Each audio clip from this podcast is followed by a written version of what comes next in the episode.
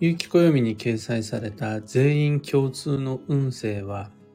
予言というより目標設定のヒントです。おはようございます。有限会社西企画西俊久です。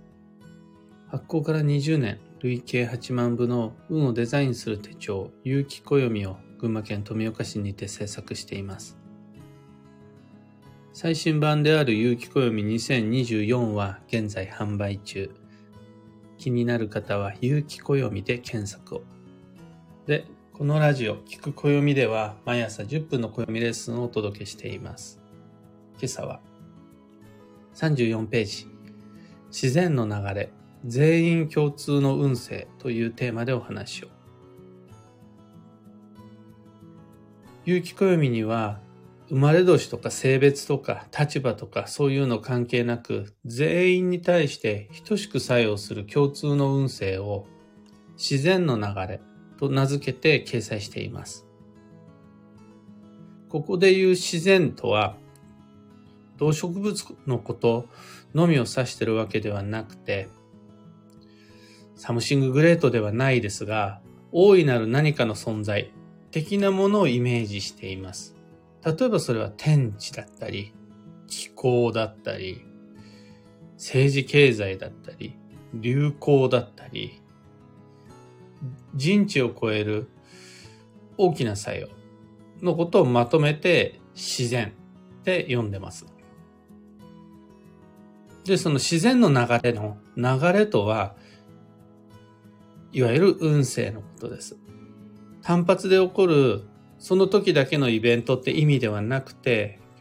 去年から続いてきて、またそれが来年へと続いていく連続したストーリーの一部、過程、途中、道中のことを流れと表現しています。その自然の流れと名付けた有機暦における全員共通の運勢は34ページの中目次を見ていただけるとわかるんですが、主に9つのカテゴリーで構成されていて、それぞれにヒントの仕方が異なります。今年の流れ、でこう見開き2ページでドーンって最初に来るのが、これからいろいろなことを書きますが、全員共通の運勢として書いていくんですが、すべての根拠はこれですよ。こういう今年の流れがあるから、それに続くいろいろなヒントが全部共通してこういうものになっていくんですよ。あの手この手で言い換えをしていますが、全部言ってることはこの今年の流れってとこに書いてある、それなんです。っていうな、種明かしというか、仕掛け明かしみたいなのをまずしているのが、35ページの今年の流れってやつです。で、その隣の36ページには、とはいえ誰もが自然とそれできるようになっちゃうなんて都合のいい運勢はなくって、そこに働く反作用みたいなもの。こういう年なんだけれども、それをさせないような作用も働くよ。ってのが書いてあるのが36ページだったりします。そうしてその後にはいろいろなヒントが続いていくんですが、まず37ページの左側に軌道っていうのがあって、これ軌道はペース配分ですね。こんなペース配分でこういう感じでこの月とこの月を大切にしていくといいですよ。1年12ヶ月全部全力疾走やめましょうよというのが軌道。でその隣にあるのが主題課題で、目標設定のヒントです。どんな目標を設定するのがいいか、キーワードをずらっと並べとくんで、この中で一番ピンとくるものを選んでください。それ主題課題です。さらに38ページは幸運のお守りであると思うんですが、幸運のお守りはラッキーアイテムであり、縁起物ですね。その時のラッキーアイテムの意味が通常仕事運アップはこれとか恋愛運アップならこれみたいな感じなんですが38ページ上げてあげた幸運のお守りはその年1年間のすべての運を底上げする期間限定ラッキーアイテムです。この一つがあれば、恋愛運から金運から仕事運から健康運まであらゆる運を網羅して全てを底上げしてくれる2024年1年間限定のラッキーアイテムはこれです。というご提案です。で、一度手に入れたその幸運のお守りは来年度以降になったら、ある一つの運を上げてくれるお守りに変わります。ただ、一年間だけは全体運を上げてくれますよ。っていうのがね、自然の流れっていうやつなんです。ここ使い分け、また改めて次回以降で詳しくご紹介します。で、その隣には色彩があって、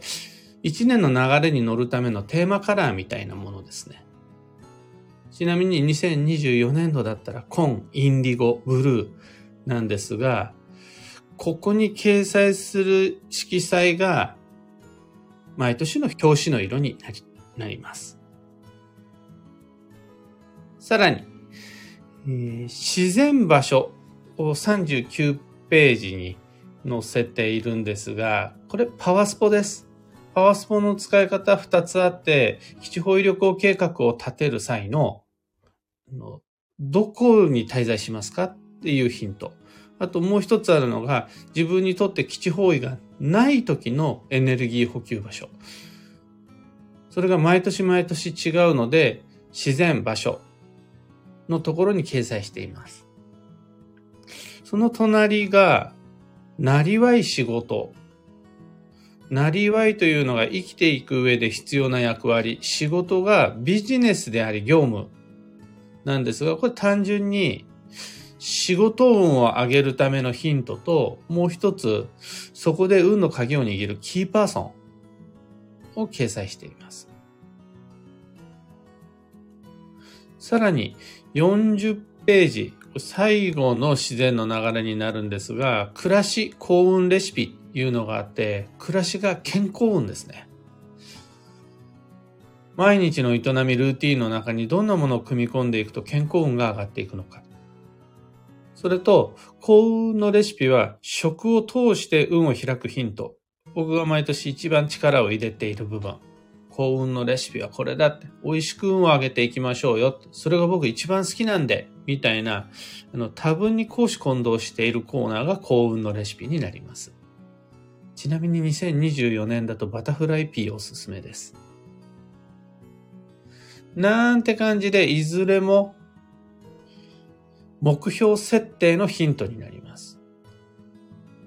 来年になってから確認してもらえばよいって思って書いてるわけじゃなくって、未来を先読みして、1年の目標設定や行動計画を事前に済ませてもらえるように仕上げた運をデザインする取っかかりがここ、自然の流れというやつです。僕自身、来年度の目標設定をするときに、旧性別の運勢はほとんどヒントにしないです。9種類に分かれるような作用の少し小さい個別の流れではなく、全員に等しく作用することをビジネスにおける課題にしたり、自分の人生設計の真ん中軸に据えたりします。そうすることで、私だけの話ではなく、みんなにとっても同じだから。仕事って自分だけで決まることじゃなくて取引先や顧客も共通して巻き込むものだから、目標設定の際にはこの自然の流れを利用していただくのがいいです。そう思って、10月、11月、12月くらいに毎年特に読み込んでいただけると嬉しいです。これができるようになると、1年の計は元旦にありじゃないですが、初日の出を眺めながら、よし、今年はこんな年にしようっていう目標を心に定める。なんてルーティンの精度がぐっと上がってくるはずです。今朝のお話はそんなところです。二つ告知にお付き合いください。まず、開運ドリルワークショップ2024に関して、来年度の目標設定と行動計画を一緒に立てていきましょうというオンライン講座なんですが、基地方位と強方位をどちらも使った行動計画の立て方、これ、課題の1、2ですでに配信済みです。理想の基地保有旅行計画ももうみんな誰でも立ててもらえます。また、目標設定をするための基礎知識、秘訣みたいなものを課題の3、4、5ですでに配信済みです。特に課題の1の理想の基地保有旅行計画と課題3の運のデッサン方法に関しては何度か繰り返し主張してほしいくらい前半の山場です。ご参加お待ちしています。次に年内の東京鑑定会に関して11月22と12月27です。いずれもご予約受けたまわります。まだ午前午後ともに空いてる時間帯あります。開運ドリルも東京鑑定会も詳細とお申し込みはこの配信の放送内容欄にリンク貼り付けておきます。さて、今日という一日は2023年。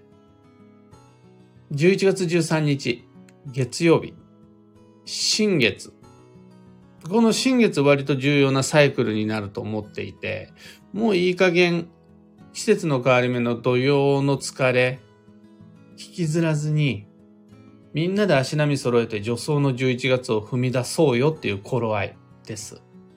そのために日曜日までを穏やかに無理なく様子見しながら過ごしてほしかったっていう感じなんですが。ここからも前を向いてリスタート切っていきましょう。その代わり、いきなりアクセルをグッて踏み込むんじゃなくて、ゆっくりゆっくりマイペース優先での再始動で十分 OK です。幸運のレシピは新蕎麦、旬の麺類が基地です。今、旬の麺類って言ったら、断然蕎麦です。最後に、今日のキーワードは、順応、周囲の変化に従う。その心は、空気を乱す言動は、運を乱す結果につながってしまいそうです。自分の都合を優先しちゃうと、それがなんか一番こう得する近道に見えて実際には損する遠回りになっちゃう。だから、個の利益が後回しになってしまうようなそういう選択でも、まずはまずは流れを優先して、よしってこう、周囲の利益を優先しながら、この利益を後回しにするんで、うんって、ぐってこらえながら、周りの雰囲気、流れの方を作っていくのが良いです。以上、迷った時の目安としてご参考までに。ところで、聞く暦では、ツイッターにてご意見ご質問、いつも募集中です。定期的に巡回し、なんかみんなから来てないかなってチェックしています。知りたい占いの知識や今回の配信へのご感想など、ハッシュタグ、聞く暦をつけてのツイートお待ちしています。それでは今日もできることをできるだけ、西企画、西俊久でした。いってらっしゃい。かよさんおはようございます。マイクさんおはようございます。ひでみんさん、おはようございます。たかさん、おはようございます。グルーブさん、おはようございます。きみこさん、おはようございます。エヌシャンティさん、おはようございます。今日のみんなの空は、晴れもポツポツ、雨もポツとあるものの、おおむね曇り空。僕も一緒で、分厚い曇りの空模様ですね。だいぶ朝晩冷え込んできて、昨日は僕はフリースを、上着のフリースを反転代わりに今季初出しました。特に首の周りがスースーしてくると、ああ、もう冬だなって思います。今はあの、そうですね。やっぱり首には巻いてますね。あの、ネックウォーマーを。みんな皆様、ここで体調を崩さないように温度管理しっかりしていきましょう。マーチさん、小川智美さん、ゆうさん、ココさん、はなさん、キーボードさん、タミーさん、まほさん、かんぽうはなこさん、あきさん、アルココさん、マイクさん、ロミさん、ビートさん、バンドさん、クーさん、皆々様ありがとうございます。おはようございます。ひでみんさん、私も今日はネックウォーマーを使い出しました。でもね、一日中じゃないんですよね、今。やっぱりね、朝晩だけでも、その手首、足首、それと首。あともう一つあの、腰あたりは、それこそアームウォーマーとかネックウォーマー、腹巻き、それとレッグウォーマーなんかを使って、その、全部リンパがあるとこだと思うんですけど、局所的に温めてあげる、保存、保温してあげられると、運も良くなるんで、そのね、気の巡りが良くなる。血の巡りが良くなる。運も良くなるのでおすすめです。というわけで今日もマイペースに運をデザインして参りましょう。僕も行ってきます。